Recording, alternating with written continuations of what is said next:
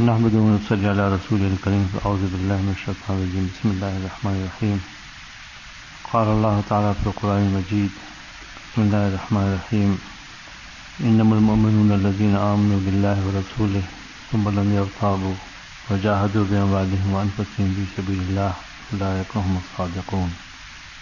السلام علیکم ورحمۃ اللہ وبرکاتہ میں ممنون ہوں کہ مجھے یہاں آج پھر آنے کی دعوت دی گئی۔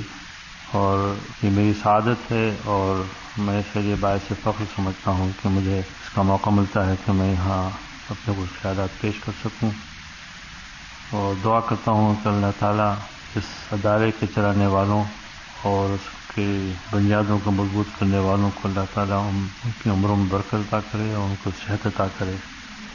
اور دعا کرتا ہوں کہ اس ادارے کے ذریعے انشاءاللہ جو خاموش انقلاب زندگی میں پیدا ہوگا شاید وہ ہمارے لیے اور پاکستان کے لیے بھی ایک خاموش انقلاب ثابت ہوگا۔ اور سچی بات یہ ہے کہ دنیا میں جتنی بھی تحریکیں کامیاب ہوئی ہیں اور دنیا میں جتنے بھی انقلابات کامیاب ہوئے ہیں، اس کا محور اور بنیاد ہمیشہ عمل اور جہاد رہی۔ قیل و قال، بحث و مناظرے اور دلائل اور قولی دلائل وہ کامیابی حاصل نہیں کر سکتے جو ایک عملی طریقے سے کامیابی حاصل کی جاتی ہے۔ اور قرآن بار بار اسی کی طرف اشارہ کرتا ہے۔ جو آیت میں نے ابھی آپ کے سامنے تلاوت کی مختصر سی آیت ہے، مگر اس میں پوری زندگی کی کامیابی کا نچوڑ ہے اور وہ راز ہے جس کی طرف اللہ تعالی اشارہ فرما رہے ہیں۔ اور اسی بیان کو قرآن پاک نے دوسری جگہ مختلف انداز میں بیان کیا ہے۔ سب سے پہلا بات یہ ہے، اگر ترجمہ کیا جائے کہ بے شک مومنین وہی ہیں جو اللہ پہ ایمان لائے اور اس کے رسول پہ ایمان لائے اور پھر اس میں انہوں نے کوئی شک و شبہ نہیں کیا اور پھر انہوں نے اپنی جانوں کے ساتھ، اپنے مالوں کے ساتھ جہاد کیا اور یہی سچے مومن ہیں۔ ایک عجیب بات پہلے سوچنے کی یہ ہے کہ کئی بات خاص طور سے آپ کے مجمے میں کہہ رہا ہوں اس لیے کہ وہ انقلاب جو آپ کے ذریعے پیدا ہوگا، وہ زیادہ دیرپا ہوتا ہے اور ٹھوس ہوتا ہے۔ ایک چیز سمجھنے کی ہے کہ یہاں قرآن پاک انم المومنون کے بجائے انم المسلمون بھی کہہ سکتا تھا۔ اور قرآن میں ایمان کا لفظ بھی ہے، اسلام کا لفظ بھی ہے، مسلم کا لفظ بھی ہے، مومن کا لفظ بھی ہے، مومنین کا لفظ بھی ہے، مسلمین کا لفظ بھی ہے۔ اور یہ ہمارا ایمان ہے کہ قرآن پاک میں الفاظ کی ترتیب اور جو لفظ جہاں کہا گیا ہے اور استعمال کیا گیا ہے، وہ خود ایک اعجاز ہے۔ اور اس کے کچھ امپلیکیشنس ہیں، اس کے کچھ نتائج ہیں۔ سب سے پہلی بات سمجھنے کی یہ ہے کہ یقیناً ایمان اور اسلام کی اصلاحوں میں کوئی نہ کوئی فرق تو ہوگا جو قرآن اس کو استعمال کرتا ہے۔ ہم اگرچہ اس کو مترادف کے طور پہ استعمال کرتے ہیں، لیکن قرآن یقیناً اس کے اندر فرق کرتا ہے۔ اور ایمان نام ہے اس قلبی کیفیت کا، اس ایقان کا، اس یقین کا جو قلب میں پیدا ہوتا ہے، اور اس طرح پھر وہ مستولی ہوتا ہے کہ وہ ایک ایسی طاقت، ایک ایسی فورس بن جاتا ہے جو آپ کو کچھ نہ کچھ کرنے پر مجبور کرتا ہے۔ اور اسی یقین کی جو معراج ہے، وہ ہے اصل ایمان۔ اور ایمان کا گھر قلب ہے، ذہن نہیں۔ اور قرآن اسی لیے بار بار قلب کا ذکر کرتا ہے۔ اور الہیات کے اصطلاحوں میں مثلا ایمان بالقلب و ایمان باللسان یا تصدیق بالقلب، تصدیق باللسان، تصدیق بالعمل کے جو مراحل ہیں، اس میں سب سے پہلا مرحلہ جو ہے وہ قلب کا ہے۔ اور ایمان نظر نہیں آتا، ایمان اندر چھپا ہوا ایک ایسی طاقت ہے جو انسان کو جس راہ پر ڈالنا چاہتا ہے لے جا سکتے ہیں۔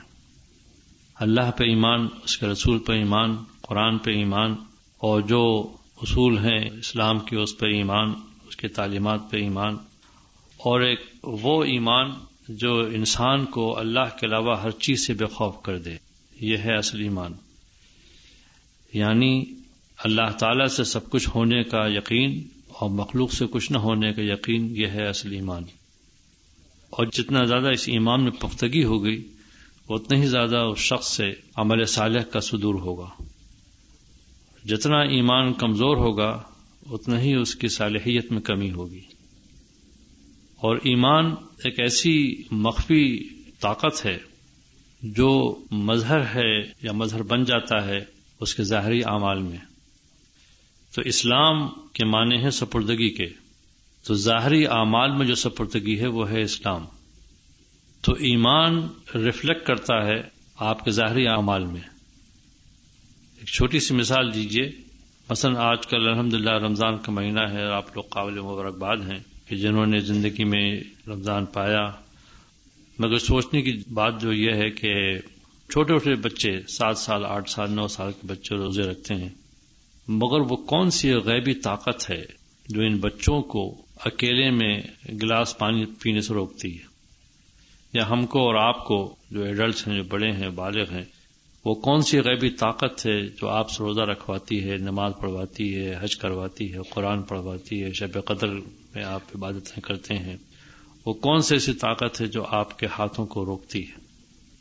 وہ جو غیبی طاقت ہے، جس کا نام ایمان ہے اور اللہ تعالی کی حضوری ہے، یہ انسان کو رمضان میں خود بخود حاصل ہو جاتی ہے۔ اللہ تعالیٰ نے رمضان کے مہینے میں ایک ایسی کیفیت رکھی ہے کہ خود بخود تقوی کی وہ پہلی منزل حاصل ہو جاتی ہے کہ جو ہر مومن کو تقریباً چوبیس گھنٹے کا ایک عالم ایسا گزرتا ہے جو کسی وقت بھی اللہ تعالیٰ کے کم از کم خیال سے غافل نہیں رہتا۔ افطار کیا آپ نے؟ افطار کے فوراً بعد پھر ترابی کا ہوا۔ ترابی کے بعد آپ سو گئے۔ پھر سہری ہوئی۔ پھر روزہ رکھا آپ نے۔ تو ایک چوبیس گھنٹے کا جو سائیکل ہے، جس میں ایک قسم کا جو حضوری اللہ تعالی کی حاصل ہے اور اس حضوری کے بنا پر آپ سے وہ کام سرد نہیں ہوتے جو عام شکلوں میں ہو جانے چاہیے۔ تو وہ کون سی طاقت ہے جو اس کو روکتی ہے۔ تو یہ تو بہت ہی کمزور ایمان کی دلیل ہے کہ اتنی کمزور ایمان پر ہم یہ کچھ کر گزرتے ہیں۔ یہ ایمان کی طاقت اگر اس منزل پہ ہو، جس منزل پر اللہ تعالیٰ چاہتے ہیں، تو پھر آپ معجزے پیدا کرتے ہیں۔ ہمارے اسلاف، ہمارے آبا و اجداد اسی ایمان کے حامل تھے۔ ایک اور مثال دوں۔ ایک تو ہے ایمان کی نقل اور ایک ہے ایمان کی حقیقت۔ ایمان اور حقیقت ایمان دو الگ الگ چیزیں ہیں۔ ایمان کی نقل پیدا کرنا اس وقت ہمارا جو ایمان ہے، وہ ایک قسم کی ایک ایسی کمزور شکل ہے جو وہ نتائج مرتب نہیں کرتا، جو حقیقت ایمان مرتب کرتی ہے۔ اقبال نے کہا تھا نا کہ آج بھی ہو جو براہیم کا ایما پیدا، آگ کر سکتی ہے انداز گلستان پیدا۔ کہ جب حضرت ابراہیم علیہ السلام کو آگ میں پھینکا گیا اور وہ کود پڑے، کود پڑا، آتش نمرود میں عشق، عقل ہے محو تماشا لب بام ابھی۔ عقل کا فیصلہ تو کچھ اور تھا کہ آگ جلا دے گی، اس میں نہیں ڈوبنا چاہیے، نہیں کودنا چاہیے۔ لیکن عشق الہی کا تقاضا تھا کہ وہ اس کے اندر بلا خوف و خطر کود پڑے، اور یہی ہوا۔ تو وہ طاقت جو ایمان پیدا کرتا ہے، جو انسان کو بے خوف کر دیتا ہے ہر چیز سے، وہ حقیقت ایمان سے پیدا ہوتی ہے، نقلی ایمان سے پیدا نہیں ہوتی۔ اس کی مثال آپ یوں سمجھیں کہ آج کل ہم لوگوں کے ڈرائنگ روم میں لونگ روم میں پلاسٹک کے پھل بنا کر رکھے جاتے ہیں۔ انگور بھی ہیں کیلے بھی ہیں، سیب بھی ہیں، ہر قسم کی چیزیں ہوتی ہیں۔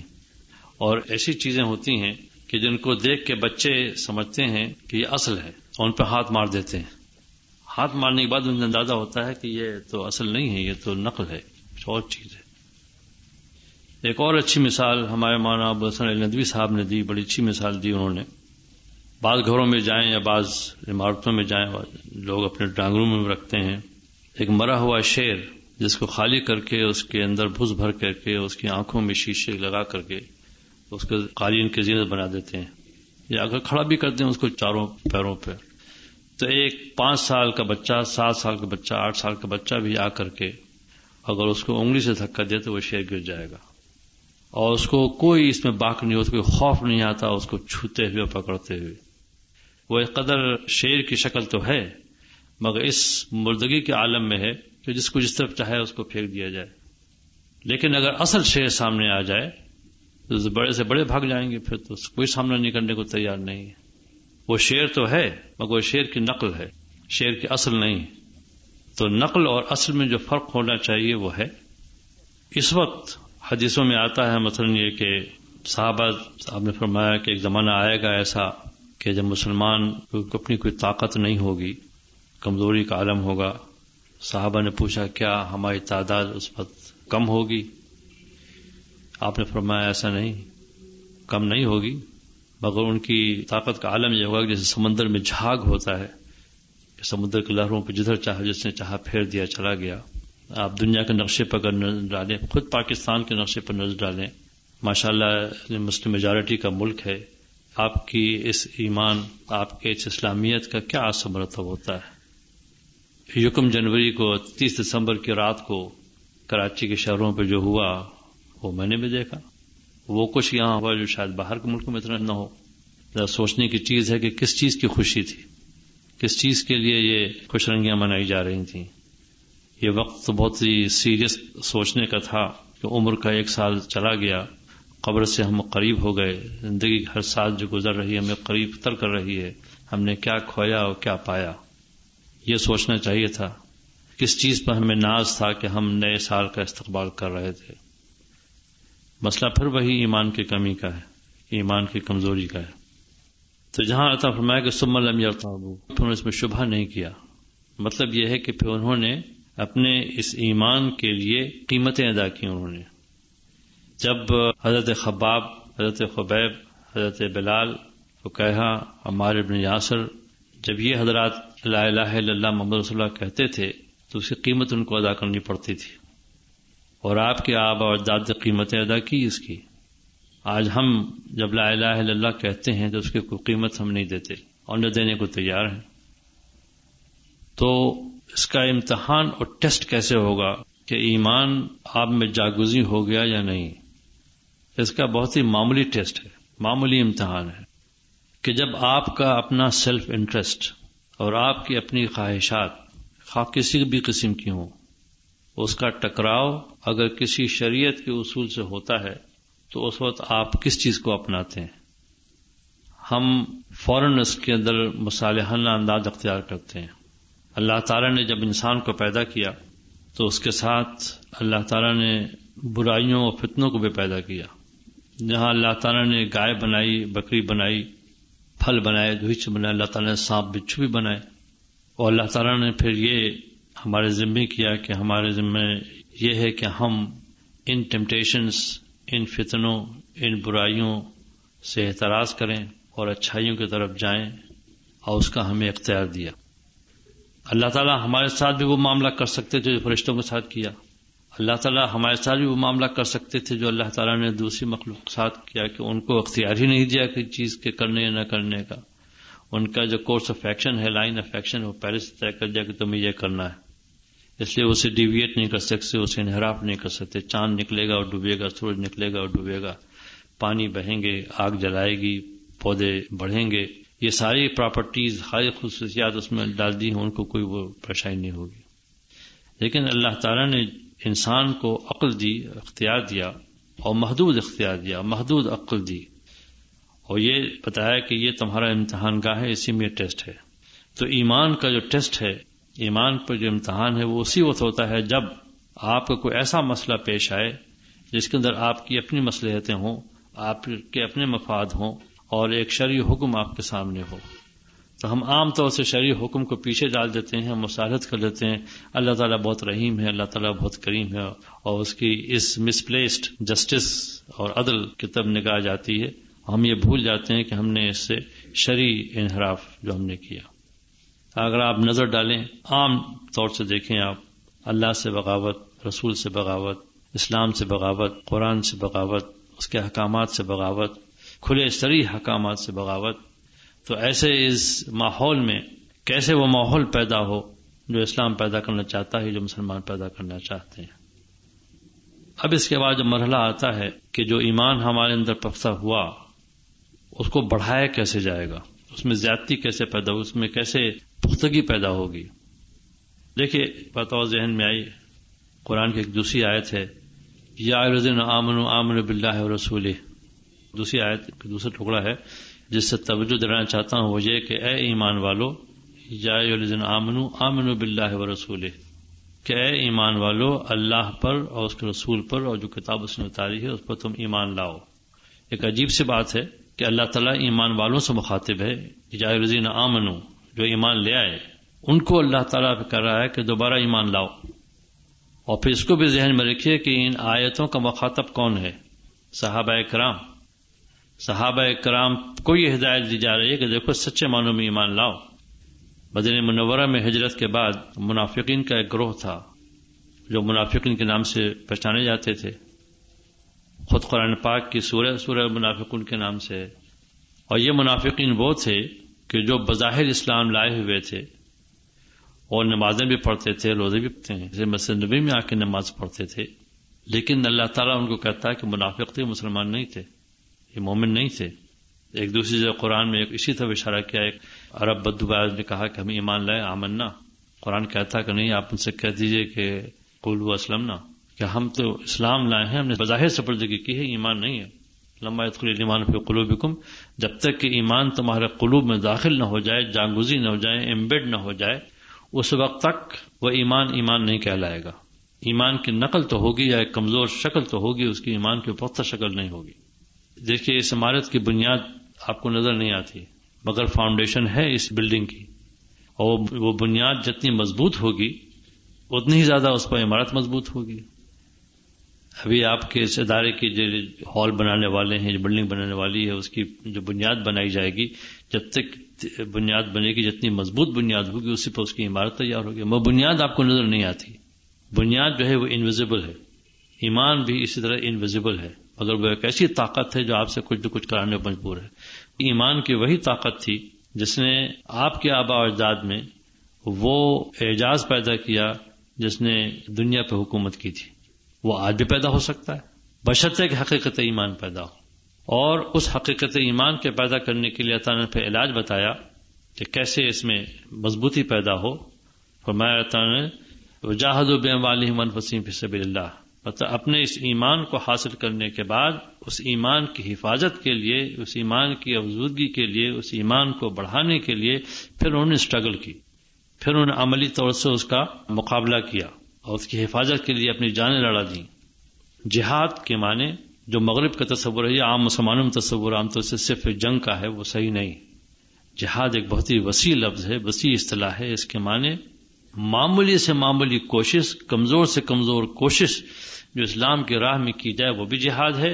اور اس کا آخری جو منزل ہے کہ اگر وقت اس کا آ جائے کہ آپ سے اسلام مطالبہ کرے اپنی جان دینے کا، تو وہ بھی آپ پیش کر دیں۔ تو وہ جہاد کی آخری منزل ہے، سب سے اعلیٰ منزل ہے۔ لیکن جہاد کی کمزور سے کمزور، کم سے کم اور زیادہ سے زیادہ، اسی دونوں کے درمیان ہماری زندگی ہے۔ دنیا میں آپ کوئی کام، کوئی مقصد، کوئی نتیجہ بغیر اپنی اسٹرگل کے، بغیر محنت کے حاصل نہیں کر سکتے، بغیر عملی زندگی حاصل نہیں ہو سکتی۔ اگر آپ امتحان میں پاس ہونا چاہتے ہیں، تو آپ کو اس کے لیے امتحان میں لیکچر بھی اٹینڈ کرنے ہوں گے ٹیٹر بھی لکھنا ہوگا اسائنمنٹ بھی کرنے ہوں گے، امتحان میں گاہ میں بھی جانا ہوگا، امتحان دینا ہوگا۔ لیکن اگر آپ کو فیل کرنا ہے تو آپ کو کچھ بھی نہیں کرنا۔ وہ آپ کو خود بخود حاصل ہو جائے گا۔ تو کسی نہ کسی نتیجے کو حاصل کرنے کے لیے آپ کو کچھ محنت کرنی پڑے گی۔ اسی طرح ہمارے والد مجید فرمایا کرتے تھے کہ اسلام نام ہے کچھ کرنے کا، عمل کا۔ کسی شاعر کا شعر ہے کہ یہ شہادت گہے الفت میں قدم رکھنا ہے۔ یہ شہادت گہے الفت میں قدم رکھنا ہے۔ لوگ آسان سمجھتے ہیں مسلمان ہونا۔ مسلمان ہونے کے لیے اس کی قیمت ادا کرنی پڑے گی آپ کو۔ منڈیاس روکنا پڑے گا، اپنے دلوں کو روکنا پڑے گا، اپنی فکر کو روکنا پڑے گا، اپنے ذہنوں کو روکنا پڑے گا۔ اپنے دوستوں، احباب سے آپ کو لڑائی کرنی پڑے گی، اپنے معاشرے سے آپ کو لڑائی کرنی پڑے گی، اپنے گھر سے لڑائی کرنی پڑے گی، چوراہوں سے لڑائی کرنی پڑے گی، بازاروں میں لڑائی کرنی پڑے گی۔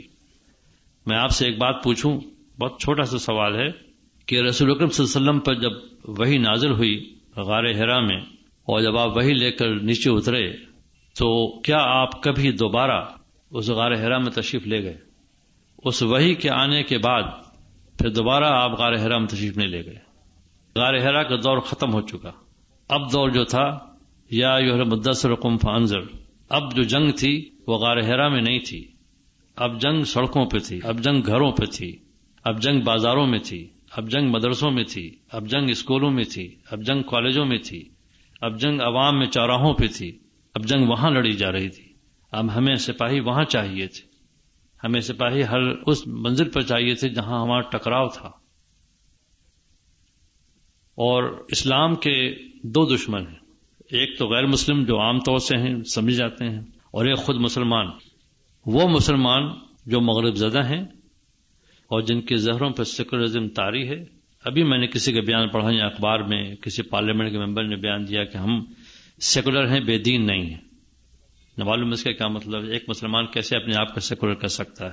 لیکن بہرحال، تو اس ایمان کی قیمت ادا کرنے کے لیے اگر آپ تیار ہیں، اور آپ ایک جہاد مسلسل کرنے کو تیار ہیں، جس سے کہ ایمان کا پرزرویشن ہو، ایمان کا پروٹیکشن ہو، اور پھر اس ایمان کے بڑھانے کے لیے پھر آپ کو عمل صالح کرنا پڑے گا۔ اور عمل صالح وہ ہوگا جو شریعت کہتی ہے، عمل صالح جو آپ کی عقل کہے، وہ عمل صالح نہیں ہے۔ عمل صالح کا معیار وہ ہے جو شریعت نے مقرر کیا ہے۔ جھوٹ بولنا برا اس لیے ہے کہ اللہ تعالیٰ کا فرمان ہے کہ جھوٹ بولنا برا، اس لیے نہیں برا ہے کہ دنیا کہتی۔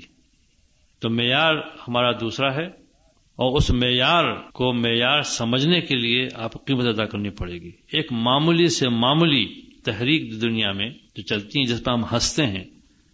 آپ یورپ میں جائیں، امریکہ میں جائیں، وہاں کے نوجوانوں کو دیکھیں کن کن شکلوں سے پھرتے ہیں۔ ان کا ایک ایمان ہے اس کے اوپر ہمارا یہ ہے۔ آج کے مغرب کی بد اخلاقی میں آ کر نظر کریں آپ بے حجائی اور بے شرمی کو اگر دیکھیں آپ، وہ ان کا ایمان ہے۔ وہ اسی میں مبتلا ہے اس کے لیے وقیب دینے کو تیار ہے چاہے کچھ بھی ہنسا کرے لوگ۔ تو اگر آج اگر کوئی ہم پر ہنستے کہ صاحب یہ پنج نماز پڑھتی ہیں، یہ قرآن پڑھتی ہیں، یہ اللہ رسول کی بات مانتی ہیں تو ملانی ہو گئی ہے فنا فنا فنا یہ ساری پھپتیاں ہیں۔ صحابہ کرام نے آپ کے اجداد نے اس سے کہیں زیادہ قیمت ادا کی تھی۔ آپ ہم تو بہت کم قیمت ادا کر رہے ہیں۔ تو اس ایمان کی حفاظت اس پختگی کے لیے ضرورت یہ ہے کہ اپنے دل کے خلاف ٹیمپٹیشن کے خلاف، فتنوں کے خلاف اپنے آپ کو چلانا ہوگا۔ مجاہد منجاہد نفسہ کہ صحیح مجاہد وہ ہے جو اپنے نفس کے خلاف جہاد کرے۔ یہ وقت نہیں ہے میں کہ تفصیل بیان کر سکوں نفس کے بارے میں، لیکن جو بات سمجھنے کی ہے وہ یہ کہ جو ٹمپٹیشنس ہیں، جو برائیاں ہیں اور جو علم اللہ تعالیٰ نے جو ایک چمک رکھی ہے، تو وہ اس سے اپنے آپ کو بچا کر چلنا یہی اصل ایمان ہے۔ اور اس کے بعد رتا فرماتے ہیں الائے کو صادقون، یہی لوگ ایمان میں سچے ہیں۔ ایک جگہ اللہ تعالیٰ فرماتے ہیں جائے الدین تق اللہ کنو ما صادقین نیک لوگوں کو صحبت اختیار کرو۔ ایمان کی حفاظت کا ایک ذریعہ جو ہے، اور سب سے بڑا مستحکم ذریعہ جو ہے، وہ نیک لوگوں کی صحبت ہے۔ یہ کہنا کہ صحبت اور ماحول کا اثر نہیں ہوتا، یہ صحیح نہیں ہے۔ ایک چور جو ہے چوروں کی صحبت تلاش کرتا ہے۔ جو ڈرگ ایڈکٹ ہے وہ ڈرگ ایڈکٹ کی کی صحبت تلاش کرتا ہے۔ اسی طرح سے اپنے اسلام اور ایمان کی حفاظت کے لیے دین سیکھنا پڑے گا آپ کو۔ دین کتابوں میں آپ کو یہ تو مل جائے گا کہ نماز کس طرح سے پڑھی جاتی ہے۔ یہ آپ کو مل جائے گا۔ روزہ کس طرح سے رکھا جاتا ہے، یہ مل جائے گا۔ زکات کس طرح دی جاتی ہے، یہ آپ کو مل جائے گا۔ لیکن یہ کہ اس نماز کی حقیقت کیسے آپ کو ملے گی، یہ کتابوں سے نہیں ملے گی۔ روزے کی حقیقت کس طرح سے ملے گی یہ آپ کو کتابوں سے نہیں ملے گی۔ یہ کسی نہ کسی سیکھنا پڑتا ہے۔ ہر چیز کا ایک استاد ہوتا ہے۔ جتنی بھی پروفیشنل ڈگریز ہیں، آپ جائیں اس میں، کتنے سال سال اس کے لیے عملی طور سے اپنے آپ کو انٹرنشپ کرنا پڑتی ہے ہاؤس مین شپ کرنا پڑتی ہے اکاؤنٹنسی لے لیجیے انجینئرنگ لے لیجیے ڈاکٹری لے لیجیے کسی میں لے لیجیے ہر چیز میں ایک سرجن جو ہے، اس کو تھیری تو مل جاتی ہے۔ مگر عملی طور سے جراحی کرنے کے لیے، سرجری کرنے کے لیے اس کو کئی سال کسی نہ کسی استاد سال لگنا پڑتا ہے اور سیکھنا پڑتا ہے کہ کس طرح سے کیا جاتا ہے۔ تو ہر پروفیشن کے لیے کئی چیز ممکن ہے، تو کیوں اسلام کے دین کے لیے ممکن نہیں؟ صحابہ کرام نے اپنی زندگی ایسے ہی گزاری اور انہوں نے دین سیکھا تھا اور پھر سکھلایا تھا۔ اسی طریقے سے ہمیں بھی دین سیکھنا ہوگا اور کسی سال بزرگ کسی نہ کسی کو تلاش کرنا ہوگا۔ کوئی اللہ والا آ کے آپ سے یہ نہیں کہہ کہ میں اللہ والا ہوں یا میں اللہ والی ہوں، میرے ساتھ میں آ کے بیٹھو۔ ان کی زندگیاں آپ کو بتائیں گے کہ یہ اللہ والے ہیں۔ اور ان سے آپ کو سیکھنا پڑے گا۔ اور اس کے لیے آپ کو شادی بیاہ اور رسم و رواج ان تمام چیزوں کے وہ سارے بندھن توڑنے پڑیں گے آپ کو۔ اور لوگوں سے لڑائی مول لینی پڑے گی، تب کہیں جا آپ کو اللہ تعالیٰ ملتے ہیں۔ اس لیے اسی طرح اسلام وہ دولت ہے، وہ انعام مجھے کبھی کبھی خوف آتا ہے کہ جو انعام اور نعمت کی قدر اگر نہ کی جائے تو اس پر زوال آ جاتا ہے۔ تو پاکستان بھی اللہ تعالیٰ کا ایک انعام تھا اور انعام ہے۔ اور اگر اس کی قدر نہ کی گئی تو اللہ تعالیٰ ہمیں آپ کو اس منزل سے محفوظ رکھے کہ شاید یہ انعام بھی ہم سے چھن جائے۔ اسی طرح اسلام بھی ایک انعام ہے، ایک نعمت ہے۔ اور یہ نعمت آپ نے جب حاصل کر لی، آپ نے کہہ دیا کہ ہم مومن ہیں، تو یہ کیسی عجیب بات ہے کہ اس نعمت حاصل کرنے کے بعد آپ اس کو ضائع کر دیں۔ تو اس کے ضائع کرنے سے بچنے سے جو سب سے بڑی مستحکم چیز ہے وہ یہ کہ جب آپ نے کہہ دیا کہ ہم مومن ہیں، آپ نے کہہ دیا کہ ہمارا ایمان ہے، تو اس ایمان کی حفاظت کے لیے آپ کو قربانی کرنی پڑے گی، قیمت دینی پڑے گی، اور پھر اس کے لیے آپ کو کسی نہ کسی کو تلاش کرنا ہوگا جس سے آپ یہ دین سیکھیں۔ اور انشاءاللہ جب آپ یہ دین سیکھ جائیں گی، تو وہ انقلاب پیدا ہوگا جس انقلاب کی طرف آپ گامزن ہیں۔ اللہ تعالیٰ سے دعا کرتا ہوں کہ آپ کو ہمیں دونوں کو اسے توفیق عطا کرے کہ ہم صحیح طور سے ایمان کا وہ نمونہ پیش کر سکیں۔ جس کا اسلام ہم سے مطالبہ کرتا ہے اور جو آپ آزاد جس آپ کا مظاہرہ کیا تھا، شاید اللہ تعالیٰ پھر دوبارہ آپ ہی کے ذریعے وہ انقلاب پیدا کر دے، جو اللہ تعالیٰ چاہتے ہیں کہ ہم نے اور آپ میں وہ چیز پیدا ہو۔ میں دوبارہ میں مشکور ہوں اس ادارے کے متظمین کا۔ اور توفیق اللہ بلّہ واقع السلام علیکم و رحمۃ اللہ